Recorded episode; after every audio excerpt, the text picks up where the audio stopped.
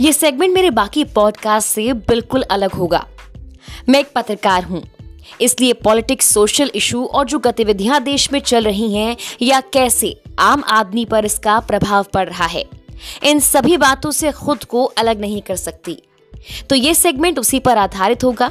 हर episode में हम अलग अलग मुद्दों की गहराई में जाएँगे और उसके प्रभावों को, उसके इर्द गिर्द और क्या महत्व रखता है, उस पर बात करेंगे।